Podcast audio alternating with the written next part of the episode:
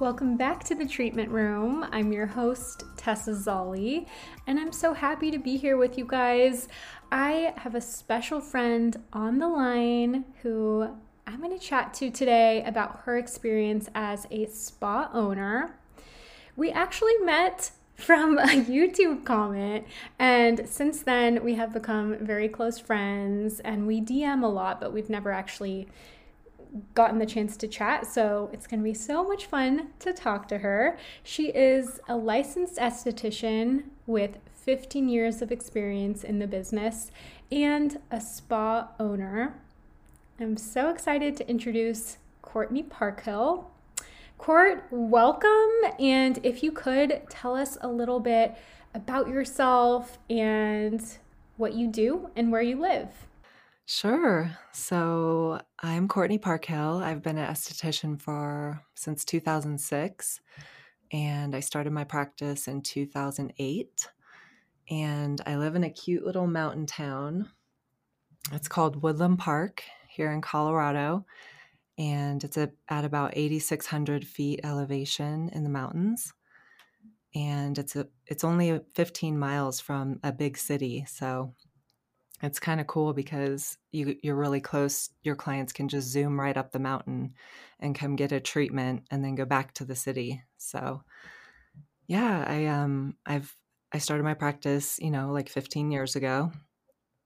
And i um sorry i'm really nervous. I think i have to get through this no. beginning part and then I'll be okay. You're doing so good. Your voice is so calm. You would never know. Oh, thank you. my gosh. I just think because your mouth gets so dry, that's like really awkward. I like know. I can't drink enough water. Is that normal? Mm, yes, it's absolutely normal. I'm always thirsty too. So feel free to drink water. Okay. It's all good. I'll You're get through awesome. this part. Thank you. Yes. No, your spa sounds like a little oasis in the mountains. Thank you. Yeah, I started it, um, you know, down in the city a long time ago, but I moved into a tiny house um, like six years ago, and the only place you could put a tiny house at the time legally was in this little village um, up here in Woodland Park. So I knew I wanted to live tiny, and it was mm-hmm. my first home so I went ahead and purchased it and had it built. And then um, I moved up here and I was just commuting and going to the city to my practice down in the Springs. And then I just kind of was like, what if I opened something up here in the mountains? Like, I wonder if anybody would come up here. Yeah. And so I was really nervous. And I just got like a really cute little suite um, that wasn't too expensive. And I tried it. And then the whole pandemic hit. And, you know, what happened after that? We all got shut down. So yeah. I was kind of grateful that I was in like a really small space at that point because I couldn't work anyways. Mm. Um, but then when I got back from Costa Rica, that's a whole other story. I was stuck there during the pandemic and I couldn't get home. Um, but when I got back, I, I was like, Yeah, yeah, that's a story we could talk about. Um, okay. We I'll tell you. Probably in- first met then around that time, right? Yeah, I think so. Because I was I coming so. home and I just started my skincare line because that's what I was doing when I was stuck there. so there was nothing else to do. okay. But yeah, I, I um I was in Costa Rica. Me and my husband were building a house and like another tiny house, and um, what ended up happening was the government during p- the pandemic, during COVID, like shut the borders down, so nobody could fly mm-hmm. in or out, mm-hmm. and um, so we were literally just like stranded in the jungle mm. and we were like oh my god at least we were staying with our neighbors and building a house at the time. But our house was not built. It was just literally like a piece of ground.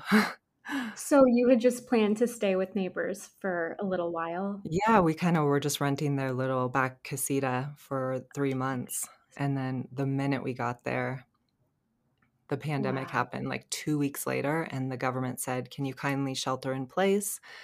Um, we'll honor your visas and let you stay as long as you need to, but we just, we're not going to have uh, flights coming in and out for a while. So we were like, mm. okay, we'll do that. Like, we'll stay in the jungle and just hang out. it wasn't that bad, you know? Yeah, no, it I seems mean, like a good place to be creative and and actually if you're going to be anywhere planning a skincare line, that seems like a good place yeah. to do it.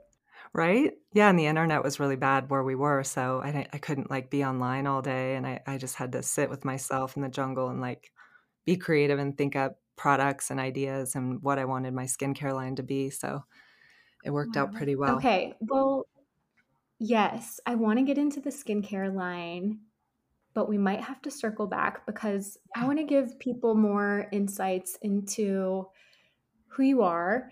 Maybe okay. you could walk us through how you found aesthetics and what your journey has been like during this 15 years of, okay. of your experience. I want to hear about, you know, first jobs and how you kind of wound up where you are now. Yeah, okay. So let's go back to the beginning. I was living in California where I'm from. I was in San Diego and I was in my 20s, my mid 20s and let's see, I was I went to a community college and ended up transferring to UCSD to study art history because I had really no idea what I wanted to do with my life. So I at least knew that the only thing I liked in college was art. Nothing else really interested me. So I was working on putting myself through college and working, and um, you know, I had had all kinds of jobs like, you know, modeling in LA and working at a celebrity denim boutique in San Diego. And um, then basically I got my degree in art history and I was like, okay, well, now what? I'm 29 years old and I don't know what I'm going to do with my life. Like I'm almost 30 and I had no, I was such a late bloomer. I had no idea what was next.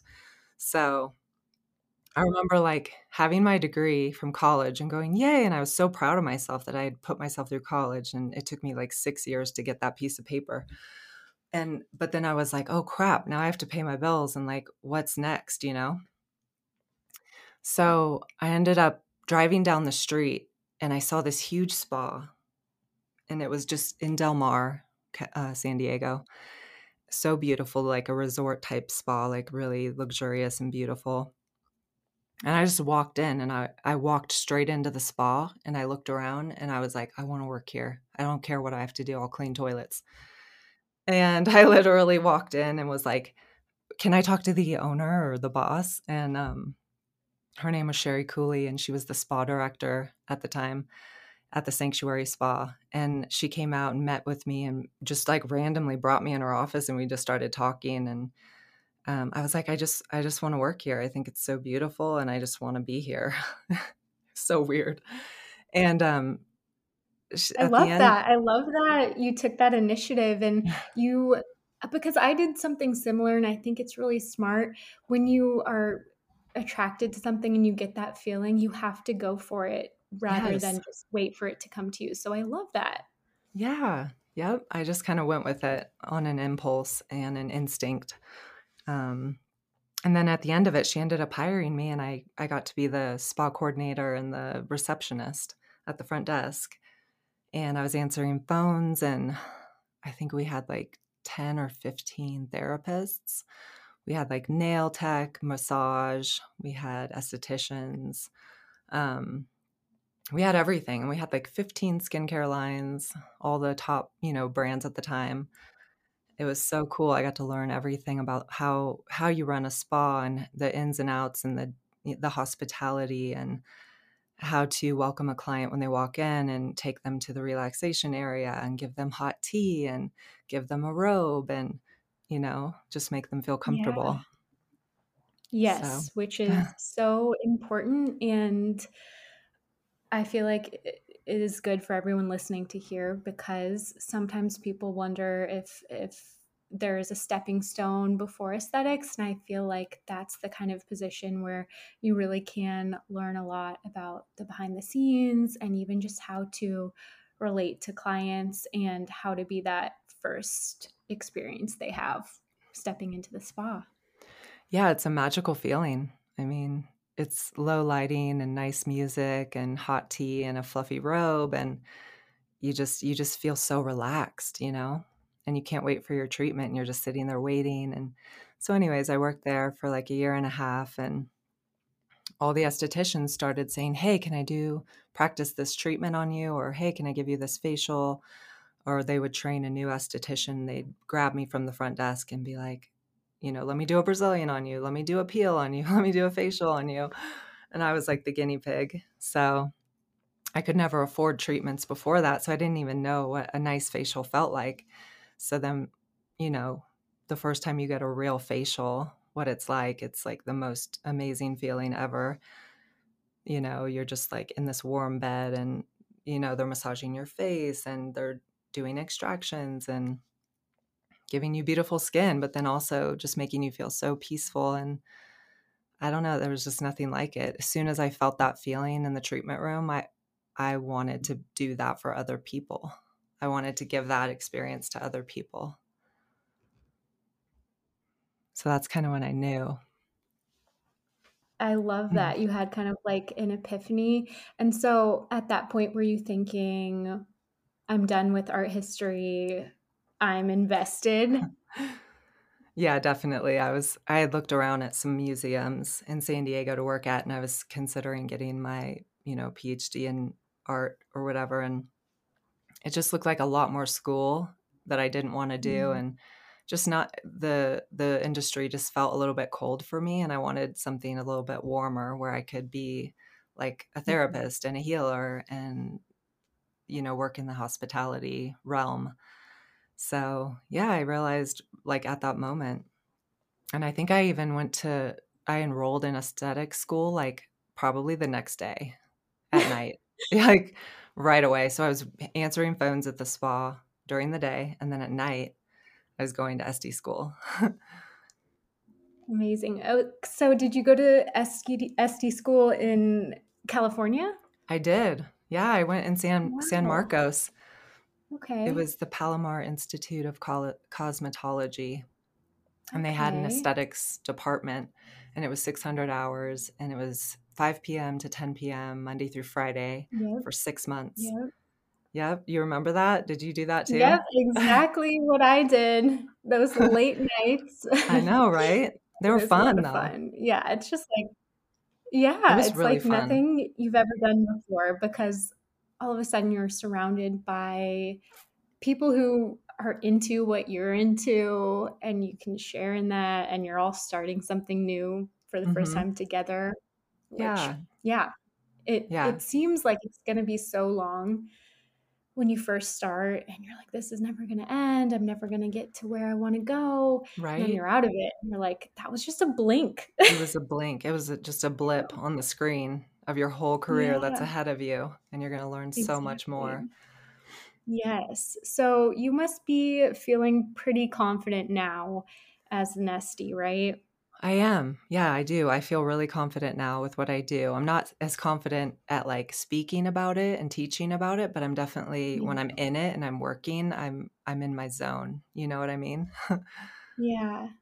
How uh, how long would you say it took you to start developing that confidence and what was that journey kind of like for you? Was it was it tough since you were starting something new a little bit later in life? Did it come easy?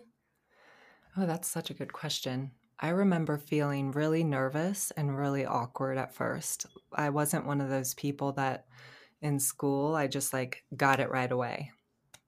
You know, the girls in school that were just like, yes, they were like blowing through the facials like they'd done it a million times. And I'm looking over at them going, How are you doing that?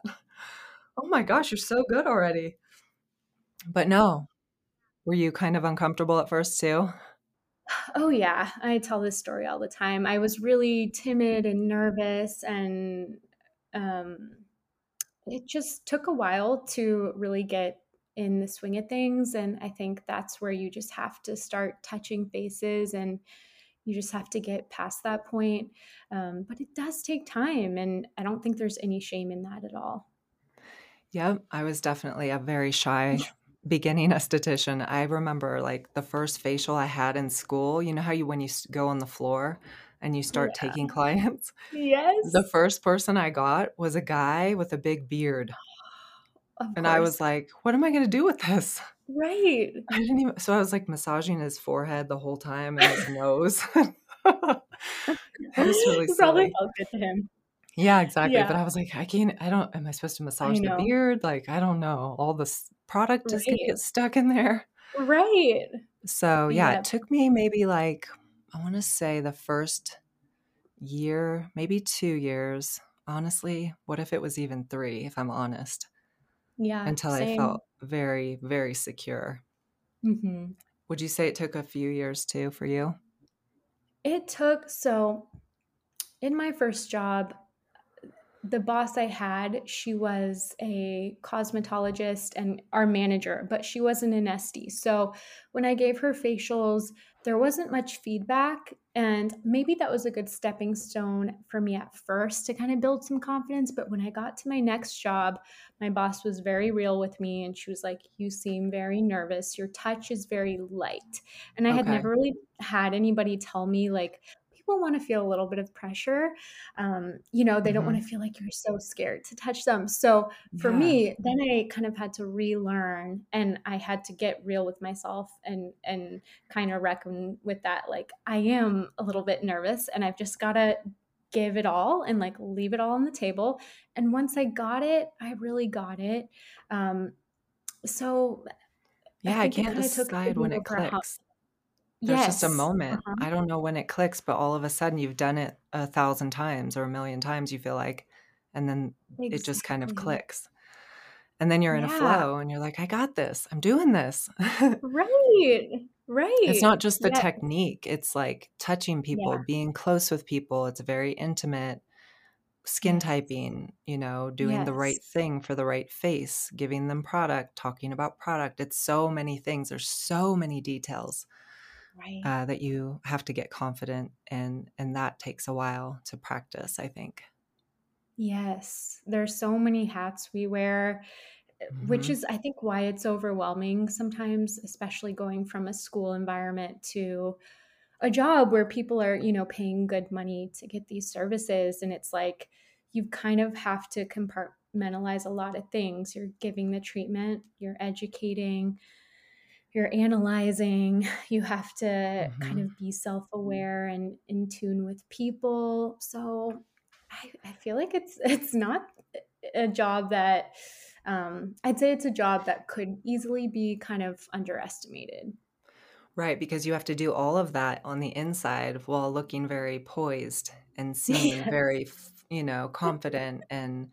calm and all of these things that you might uh, not be feeling on the inside and that's totally normal yeah. too i would say if you're yeah. new and beginning but yes. yeah school was amazing i got my you know my license and i couldn't get hired at that resort because you had to have like four years experience so i went down the mm. street to this other little cute spa and um, it was like a little salon with like two little rooms in the back and there was a very experienced esthetician that worked there and then they they let me have the other room so my very first job at a Estee school i just went ahead and just got my own room and was making commission on treatments and uh, walk-in clients and basically getting mentored by this other woman that was there that was so kind as to show me so many things everything basically about waxing and brows and facials so i was that happy must to have been there. really yeah, I think that's so important to find somebody who kind Mhm. of takes you under their wing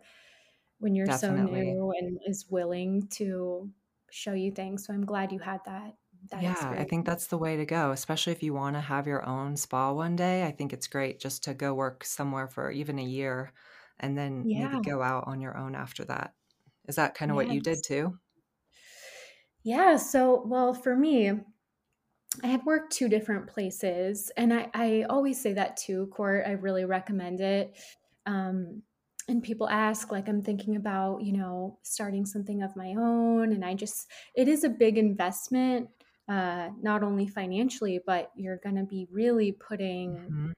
you know, everything you have into this business. And once you're locked in, you're kind of locked in. Um, so I just think there's no rush and there's no reason not to work for somebody else even if it's you know in in a way that you did courtney where you're behind the scenes or working at the front desk. There's so much you learn about how a business is run and what makes it successful. And there are spas i go to to this day where the service is kind of mediocre. And Mm-hmm. you know even if you were to say something it it's just it's not on their radar. It's not it's it's very clear when a business um, has high standards and you want you want to learn in those types of environments or you want to learn from the places that don't have many standards but you don't know what you don't know so Right. for me in the first spa i started at i wouldn't have known there was a better type of facial and so when i got into my second job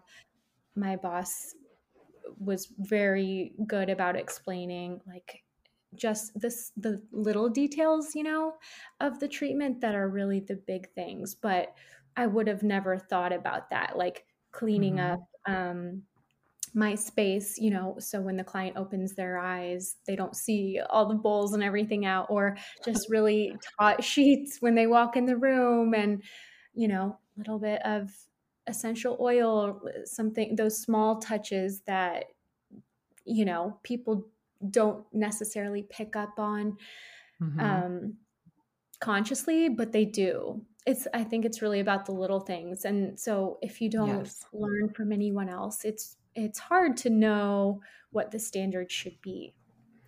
Yep. And I remember the first thing I learned about owning a spa before I even had my own spa was that the resort I worked at, um, I had learned that like one in two spas go out of business due to high overhead. I don't know if you ever realized that, but no, um, yeah, so I learned that from the spa director I worked with because she was the one doing all the expenses and buying all the supplies and keeping all the products in inventory. And she was saying one in two spas will go out of business due to high overhead. So you have to be really careful with what you spend because you could, you know, in order to make a certain amount, you have you don't want to spend all of that as well. Then you're not making anything at all. so yeah, it's like 50%. You know, if you make a hundred thousand gross, you're probably spending about 50,000 to make that hundred thousand has been my recipe so far in 15 years of doing this.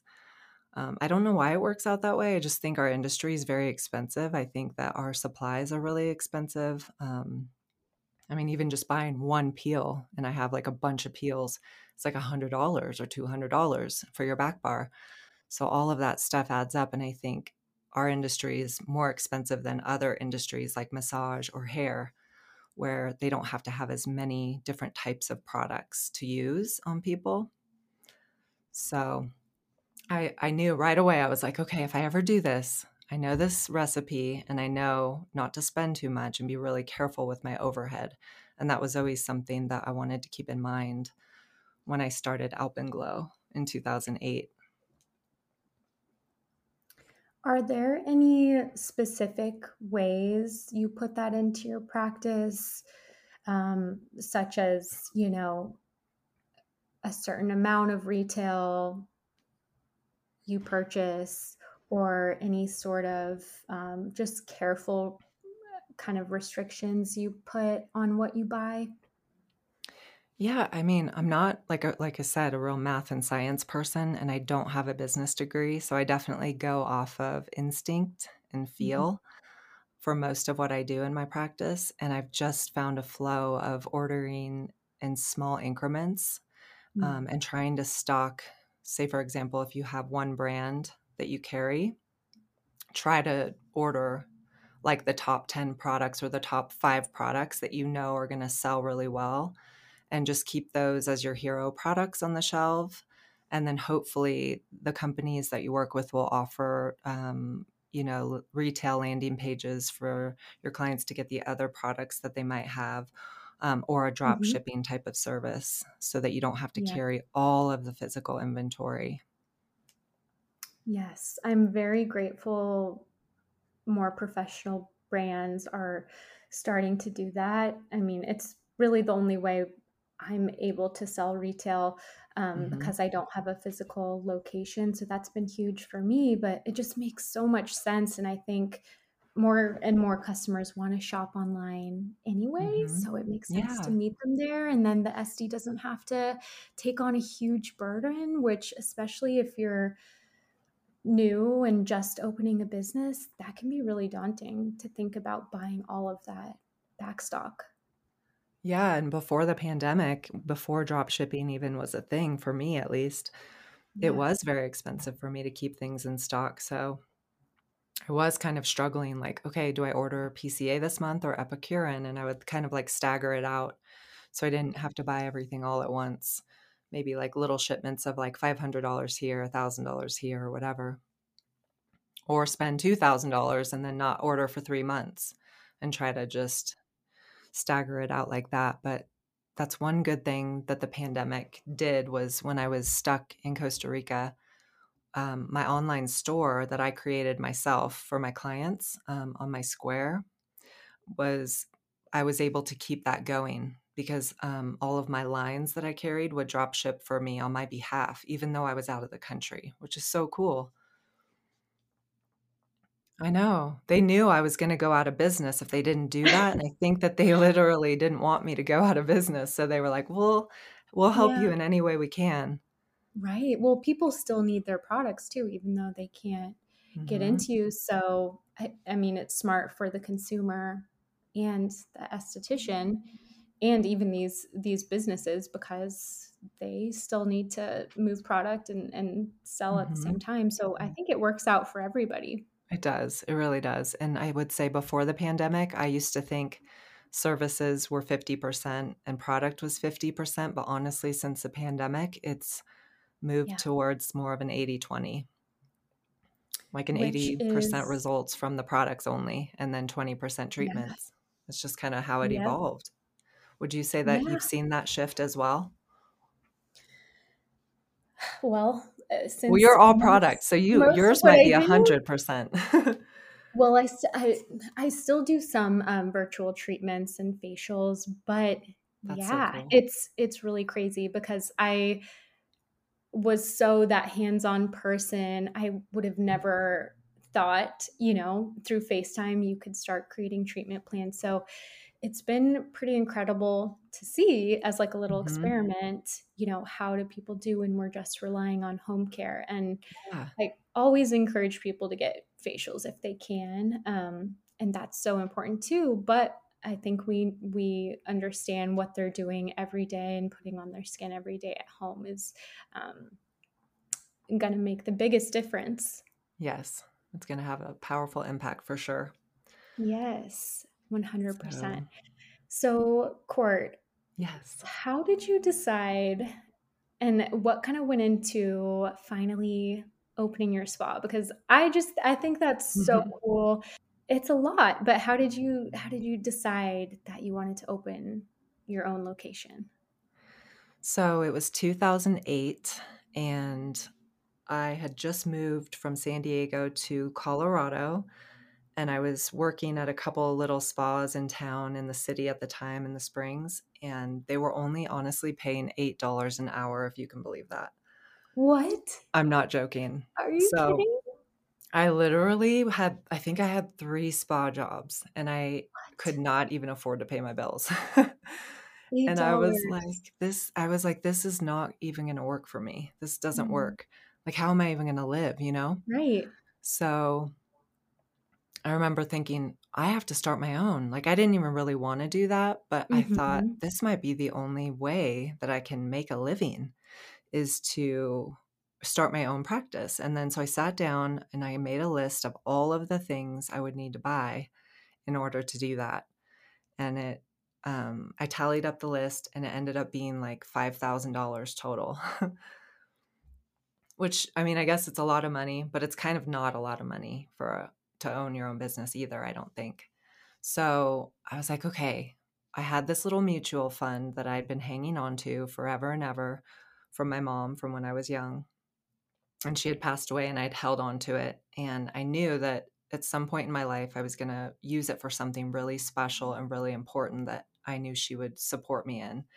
So I, I liquidated that and I used it to buy all those things on the list. And I went and rented a cute little suite in this like 100 year old Victorian up in the attic. It was so small. Oh my gosh, it was like so small. And it was only like 150 a month rent or something like that. So I remember thinking like, okay, I can I can do like a facial or two and pay this the rent at least and I'll be fine. And that's all you have to think about is just paying your rent and then everything else will fall into place. So yeah, I went and bought everything and I decorated that little room and um, I then I had to get clients and that was the hard part. Oh yes. Yeah. The hardest part ever is like building your clientele because especially if you're starting from nothing. Um, I think I had like five or 10 people that I started with just because of all the other spa jobs that I was working at. When I quit, I kind of told them, you know, hey, I'm going to start my own thing. Yeah. And they found me. So um, they were my original, I think I started with like 10 people. And then from there, I remember opening in May of 2008, and literally the recession that crashed the economy happened the same week I opened my doors. Oh my I think opening that week, it like only a mir- by a miracle of God was I going to stay in business and and keep yeah. going and even make it to begin with. And I had all the grit and all the fight yeah. in me and all the drive and all the passion to do that. So at the time there was no way of getting clients on Instagram or anything like that. Right. So I I went on unfortunately at the time the only thing that you could do was Craigslist. I don't know if you remember oh, Craigslist. Oh yeah. but yep. um it was before it was creepy and you I I would make these little cute spa flyers and like post them and be like come get a facial with me at my new spa. It was so silly. I love um, it. Yeah, and people found me on there and then I had business cards and I would walk downtown Colorado Springs to all the bars at night and go uh-huh. to happy hour and I would walk into the bars, have a glass of wine, and like give my cards out to everyone and be like, please come see me. Please come see me. And I basically begged people to come see me. did it work? Yeah, it worked. It did. I got clients on Craigslist. I got clients from passing out cards and meeting people. And then the word of mouth kicked in. Yeah. And then six months from then, I was honestly like booked. I was like booked out like a month or two. I'm not saying I was making a lot of money, but I'm just saying I was I was you had people getting, in the door. I had people in the door and they were rebooking and it was a really good feeling. I was very happy. Oh, that's amazing. You must have been really proud to have, I mean, really built everything from the ground up. Yeah, I mean, I just I was so like I did not expect myself to become a business owner because I just didn't think I had it in me and I didn't know what it was mm-hmm. going to take to do it in the first place. Um I remember like Googling, how do you run a business? And then like the first thing that popped up, I think I did that.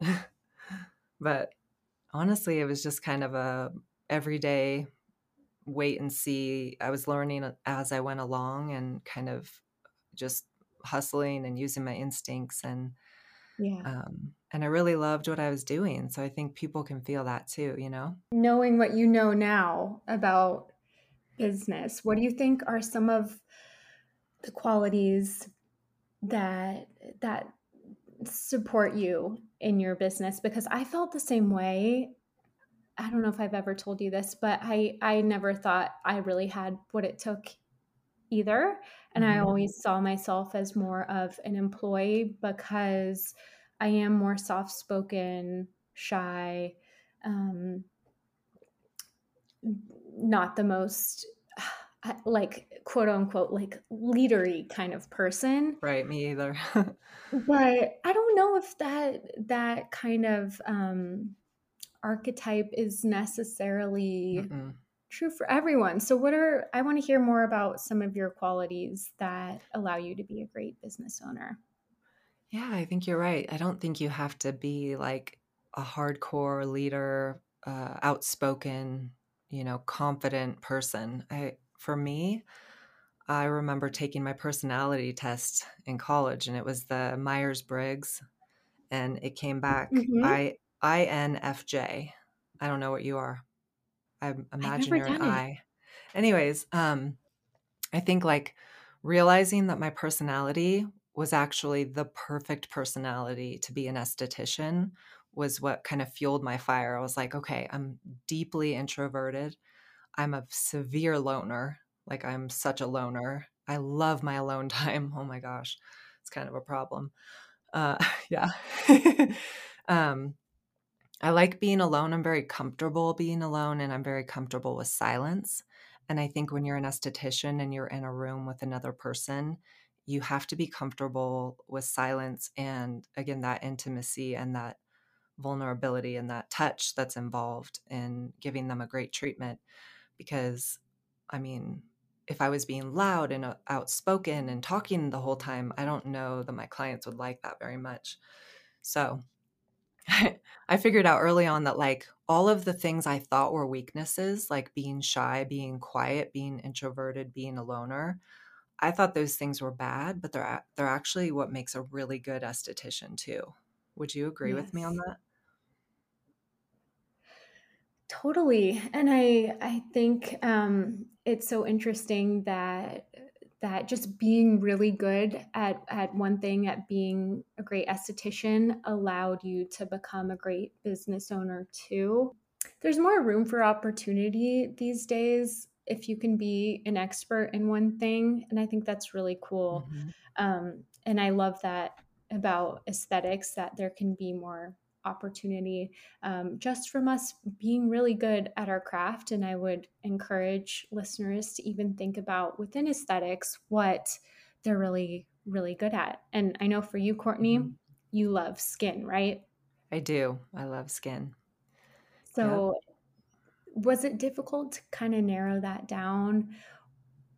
and realize this is what you really wanted to hone in on, or did you just always kind of know that from the get go? No, I didn't know. It evolved slowly. I I started out doing more waxing in the beginning, and that was kind of what I did started to do really well was like speed waxing and um I got trained by a celebrity brow artist, so I was doing a lot of brows and um and then the whole like laser thing hit and like lasers came out and then microblading came out and then like nobody did that anymore. So that's when I very easily shifted into doing more skincare anyways, which was what I would would have preferred to be doing all the time because I loved doing corrective treatments, very relaxing but very results oriented because you can have them you can have both in one world, I believe. So yes. So yeah, I just um decided my niche was going to be focusing on the skin problems I was seeing all the time around me in the city and in the mountains and in Colorado in general. And it was ma- mainly like dehydrated skin, um, rosacea, um, pigmentation, like melasma, and um, a lot of different grades of acne. So the and and then of course aging. So it was like five things that I was seeing on a consistent basis and I thought, how cool if you could go get a treatment that totally relaxed you, but also changed your skin and put your clients on like a prescription regimen where they're using your home care, they're mm-hmm. replenishing mm-hmm. the home care from you. So you have that as your extra passive income as well. Right. And then you have them on a treatment plan and they're coming in. I have my clients either monthly, every two months, or every quarter are the only options. I tell people if they want to just come in once a year for a fluff and buff, I'll really, if you beg me, I'll really do it for you. But I'm that's not what I do. I have a because question. I want to see you. I want to see you. Yeah. More, you know. Absolutely. Yeah. What's your question? so when it comes to to kind of implementing your rules or um, you know laying down I don't want to say laying down the law, but you're kind of just kind of just outlining how they will get the best results. Like you're thinking of them and you want to implement a program that is going to p- benefit them and you don't want to set yourself up to be in a position where you're not yielding the results. So, I wanted to ask how is it as a more soft spoken person to implement boundaries and and kind of the rules of your business? Oh, geez. Wow, that's a loaded question, Tess. that's one I'm learning every day, like do's and don'ts. I'm definitely still making mistakes with that. Um, but okay, tell I, us more. I think, let's see, I'll talk about for me the consultation is my it's the very first appointment you can make with me and I basically won't even touch your skin until we have an hour where we sit down and talk about your skin and what your expectations are and how I can help you uh, main based on what I do and what I specialize in. Because what I find is people will come in and they'll be having this whole other expectation and they won't even really know what I do exactly. So, um, I basically look at the consult as it's not an interview for your client because they're kind of interviewing you as well, but you're kind of seeing in that hour if you are a good match for that personality and that if you what you offer is what they need. And if they're going to be committed to that process and that and that if they're going to be compliant to kind of the do's and don'ts to get the results in the first place. Otherwise it is a waste of time you know for both people. So I feel like I'm a little bit strict about that. Yeah, it seems a little strict and I, I feel bad doing it sometimes, but the times I haven't done that and I just let someone in my treatment room and I just do a nice relaxing facial on them and then then I never see them again because we have no treatment plan. They didn't buy the product that I mm. wanted them to buy. They had no expectations of what I w- wanted out of them. And I just found that it kind of like hurt my schedule a little bit because I only have so so much time that I can do treatments.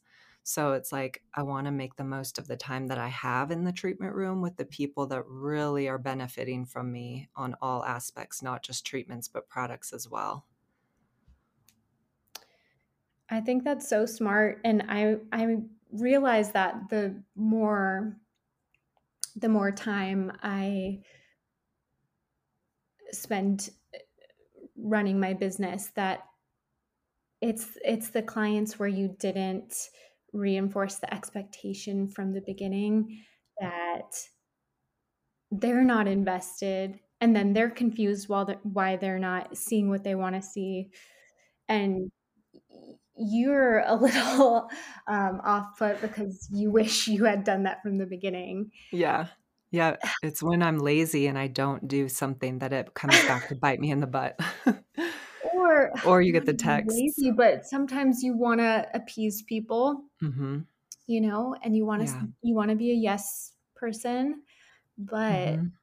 i think it's just proof we have boundaries for a reason right yes definitely and it's really hard because you do feel bad when you tell someone, hey, if you don't follow my recommendations, you're probably not going to see results and you're going to be really upset with me. So I have to tell you exactly the steps that need to be taken in order for you to get those results. And we, we we're a team. We're going to do this together. But you're going to do a lot of the work at home. So I just need to make mm-hmm. sure that mm-hmm. you understand that. And then usually mm-hmm. they're like, okay, yeah, I get right. that. Right. It just takes explaining it in a very detailed way, in a micro detailed way Yes. So that consult for me is everything because I can be as perfectionist, as OCD, as detailed mm-hmm. as I mm-hmm. want to be. And then they can decide if they even like me enough to come back. and yeah. I can decide too if they're a yeah. client that I want to keep or not. So it's kind I, of a cool I, way to do it. Yeah. I think it's great that you do that and and talk more before performing the actual treatment because I was just I was thinking today it's I mean a lot of the spas these days are on a tight you know how it is when you're in a spa that has such a tight schedule it's like one after the other mm-hmm. like there's the appointments are so stacked there's no wiggle room in between oh yuck I somebody's five it. minutes late like everything's thrown off so there's barely any time to really chat and then it's like you're diving right into this treatment which mm-hmm. who knows if they could have you know some sort of contraindication for so right. i've noticed the spa business just getting more and more rushed and it, it can definitely come back to the esthetician so i think it's really smart and kind of just a good way to not only safeguard your business but also just make sure the client understands the expectation. And like you said, once you tell them the expectation, they're like, okay, uh huh, like when can I come in? Yeah, exactly. They immediately say, okay, what do I need? And I put all right. the products in front of them. I show them how to use them okay. morning and night. I say, okay. when you get low on these, you need to replenish on my website in about four to six months and don't run mm-hmm. out you know do it a week or two before and then here's a check in with me see if we need to switch anything add anything take anything away i'm going to manage this for you so you don't have to but you're not going to always be on the same stuff so You know, we're always Mhm. going to be figuring this out together. And it's like a Mhm. skincare journey. So I feel like once you set that expectation, they can't wait to get started. They go home, they use the products for four weeks, they come back for their first treatment. And what's cool about that is they come in, they already know how to do the home care. That's already been educated, that's already been talked about. They come in, then I can do the whole relaxation thing and give them the corrective results that they want. And we don't have to talk about it because I already know what I'm doing.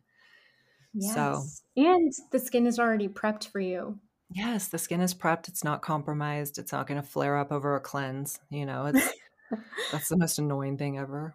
Right. you're doing a cleanse and they're like bright red and you're like, oh my gosh, I haven't even done anything yet. So, Yeah, exactly. Which is another reason it's better to have an in depth conversation before you touch somebody's skin. right. Yep. And most people here in Colorado are compromised just Yeah. from living here. We just don't have as much humidity and our skin is so dry.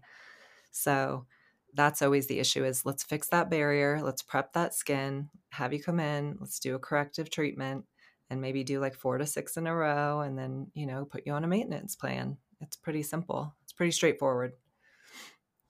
Okay, you're a really good smooth. person to ask this because you're in that like extreme uh-huh. climate. But what would your winter tips or just favorite products or ingredients be for a cold, dry climate during the winter time? Oh my gosh. Okay, so I would say most people are super water dry, but also very lipid dry.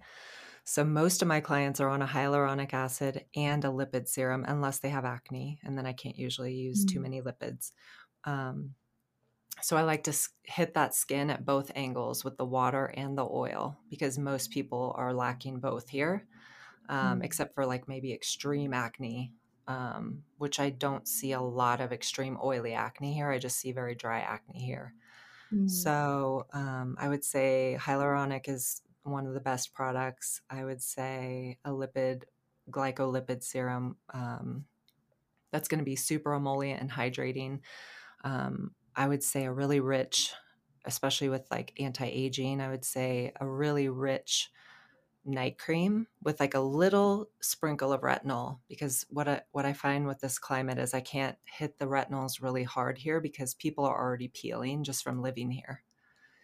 So if I just throw people on a tretinoin here, I'm not joking, their not gonna make it. face is like road rash. So it's not even really possible. I mean, so I have to do lots of most of the products that I have have like sprinkles of retinol in them so that you're getting the hydration first and then the retinol second. Mm. so it's a little bit buffered. Yeah. Yeah. And then oil cleansing. I really, not all oil cleansers are good, but the one I use is Mhm. really good from PCA. So I like to use a, an oil cleanser, a cream cleanser, um, and then something that's like a good exfoliator that's not too abrasive, like something with a lactic acid in it, um, something with like a 5% glycolic or salicylic in it, like a low percentage acid, like a multi acid pad. I have those that I created. So I, I don't know. I just think it's a delicate balance of like gentle exfoliation, lots of hydration, and then tons of sunscreen because we live at almost 9,000 feet and um, the sun doesn't have to travel as far to hit our skin here. Mm. So I usually will have my clients because we have 300 sunny days per year. I'll usually have them on maybe one or two sunscreens, if not three. And I know that sounds extreme, but just the damage that I see here is like, Wow. it's like living on Mars. Yeah. It's like living Yeah. on a different planet. No, it is so extreme with Mhm. the lack of humidity and the cold and just the the harshness of that, let alone the sun on top of it. That you're like in a very extreme environment where Yeah. if you can treat skin there, you can probably treat skin anywhere. Yeah. I think the proof is in the pudding. Like the products that we use here, like if they don't work here, you feel it right away. So you Yeah. know the Yeah. day you use something, you're like, this isn't going to work. Right, right. Okay, and I also want to pick your brain Okay. on products, and I want to talk about your skincare line too.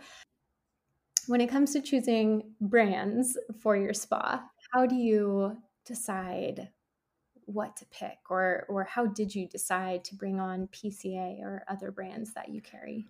Yeah, that's a good question. I think when you're first starting your own practice, you're probably on a budget. So most people will pick one skincare line, which is probably the smarter way to go about it. If you can find one that does all the different skin concerns that you see in your treatment room. Um, in 2008, when I opened, it was before PCA had facial back bar. They only had peels at the time. So I knew 100% that I wanted to offer those no downtime peels just because of how dry it was and people didn't want to be mm-hmm. peeling a lot. So mm-hmm. I started with PCA peels because I needed the corrective aspect. I needed the peels.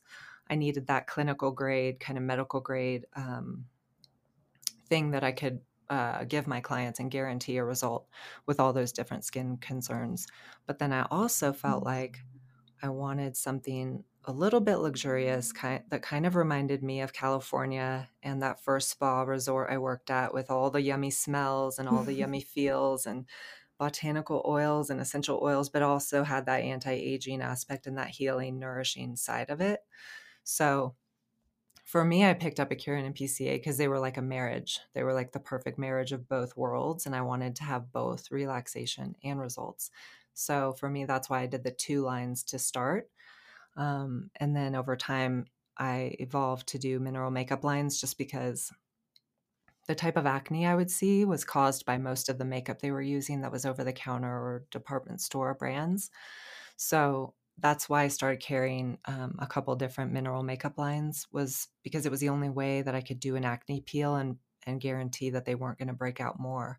Because if they went home and used L'Oreal or Sephora or whatever on their face, um, it kind of undid everything I had done in the treatment room. So I never really wanted to carry that many things, but it just, I kind of needed to for my clients. And then creating my line was more of the high altitude niche that I was needing to tap that I felt like no other line I had had the moisturizer that was heavy enough for this climate. So I wanted mine to be the creme de la creme de la creme of like butter balm, but also work yes. too and get and get rid of uh-huh. sunspots uh-huh. and get rid of wrinkles and get rid of redness. I needed it to be corrective, clinical grade, but also luxurious and emollient. So that's kind of why I came up with my own skincare line was it was I had worked with all these other lines and I was like, what if I created something that I hadn't seen before? Mm-hmm. There, there was a little bit of a gap there. So, yes. Yes. I don't want to compete. no. And right. It's like you don't want to compete with retail you're already offering. So, a really smart approach, if anyone listening is thinking about creating their own line, is to think about the gaps, which I love that you talk about this, Courtney. Think about what what's kind of missing. What's that thing you wish you could offer your clients that they're asking about or that you notice maybe in your climate? What's what's something that you don't have that you could create? Mm-hmm. that's brilliant. Yeah that's the way to do it. It's the way to do it. So you can obviously still offer your existing retail and then position your own things mm-hmm. um, for sure at, at the same time yeah so Courtney, we've been through this little journey of creating skincare lines together, and you yes. led the charge. How how was it? Like looking back, is there anything you would do differently? Any surprises? No, I honestly feel like it's the best thing I've ever done because I tried so many different labs first. I tried hundreds and yeah. hundreds of samples um, on different skin types, and myself and my husband and all of our friends and you know i was yeah. i just couldn't stop trying things so when i finally found the one i felt like it was the one for me and it was going to work perfectly mm-hmm. for this climate and my clientele yeah and i knew i wanted my name to be on it just because i didn't want any it to be offered anywhere else but in my spa so i thought that would create some nice loyalty and exclusivity and it's worked brilliantly that way and i wanted to do I know you've started with um, maybe releasing like smaller amounts of products at once so you yeah. don't overwhelm your clients, which is really smart. Maybe I would have done that. mm-hmm. well, um, think it depends what's manageable. And I think you're also Mhm. in a different position where you have a fully you have a spa that's running you could come out with 12 things and people would buy Mhm. them for me just launching online i think I That's realized smart. I have to be very strategic about the launches and selfishly didn't want to overwhelm Yeah, myself. So that's right. honestly congratulations to you because that's a big undertaking to take on that many products. Well, thank you. It's just I just see it in my mind, like, I just had a vision of, like, I wanted it Mhm. to be a collection. I wanted it to be this anti-aging, hydration, uh, luxurious collection that stemmed from about 12 to 15 products. And so different types of cleansers, different types of serums, different types of moisturizers, and then a sunscreen and a mist. So I kept it pretty basic um, in that regard. But but yeah, it was really fun. I wouldn't have done anything different. I was stuck in Costa Rica. I was just being creative all day, going, "Ooh, what should I call this serum, Yeah. or what should I call this cleanser?" And um, I liked I'm a very like hippie nature girl, so I thought, what if I just my two favorite places in the world are Costa Rica and Colorado, my two homes that I go back and forth between. So what if I let nature inspire this line, even though it's not a natural line per se, it's a clinical grade line, but I thought it would be really beautiful visually to have each product represent one of those two places. So like for Costa Rica, I have like waterfall quench or rainforest mist, you know, things like that. Mhm. And then for Colorado, I have like evergreen calming serum and alpenglow hydrator and things that are only nature elements that are only seen here in the mountains. So that was kind of the vision I had for the line.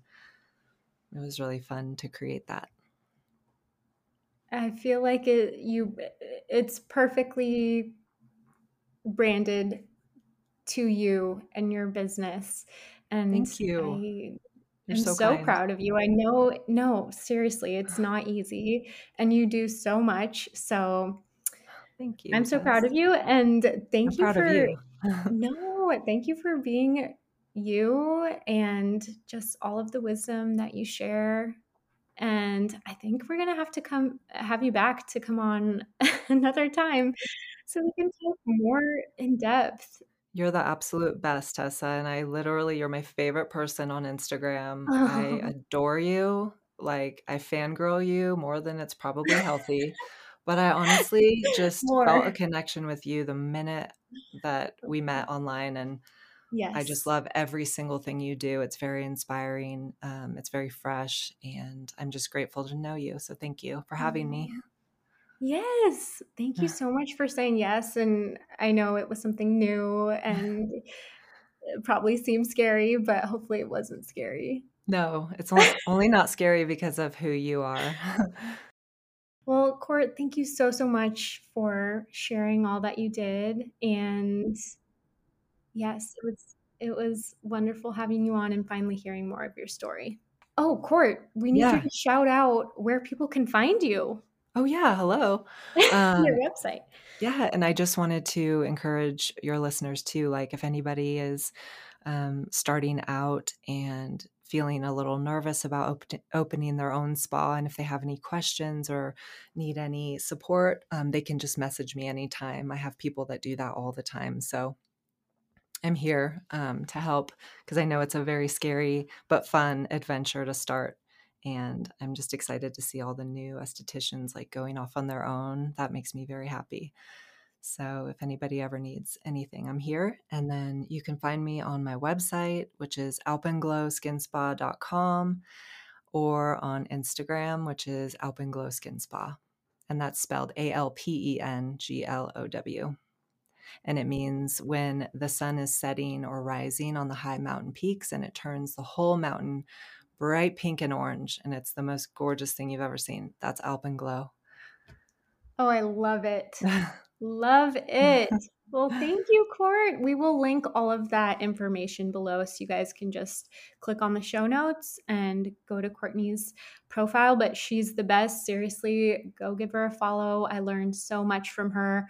Her social media is beautiful. Thank you. So she's got it going on. You're the best, Tess. Okay, love you. Talk to you soon. Thanks so much. Thank love you, you. Court. Bye. Bye, guys.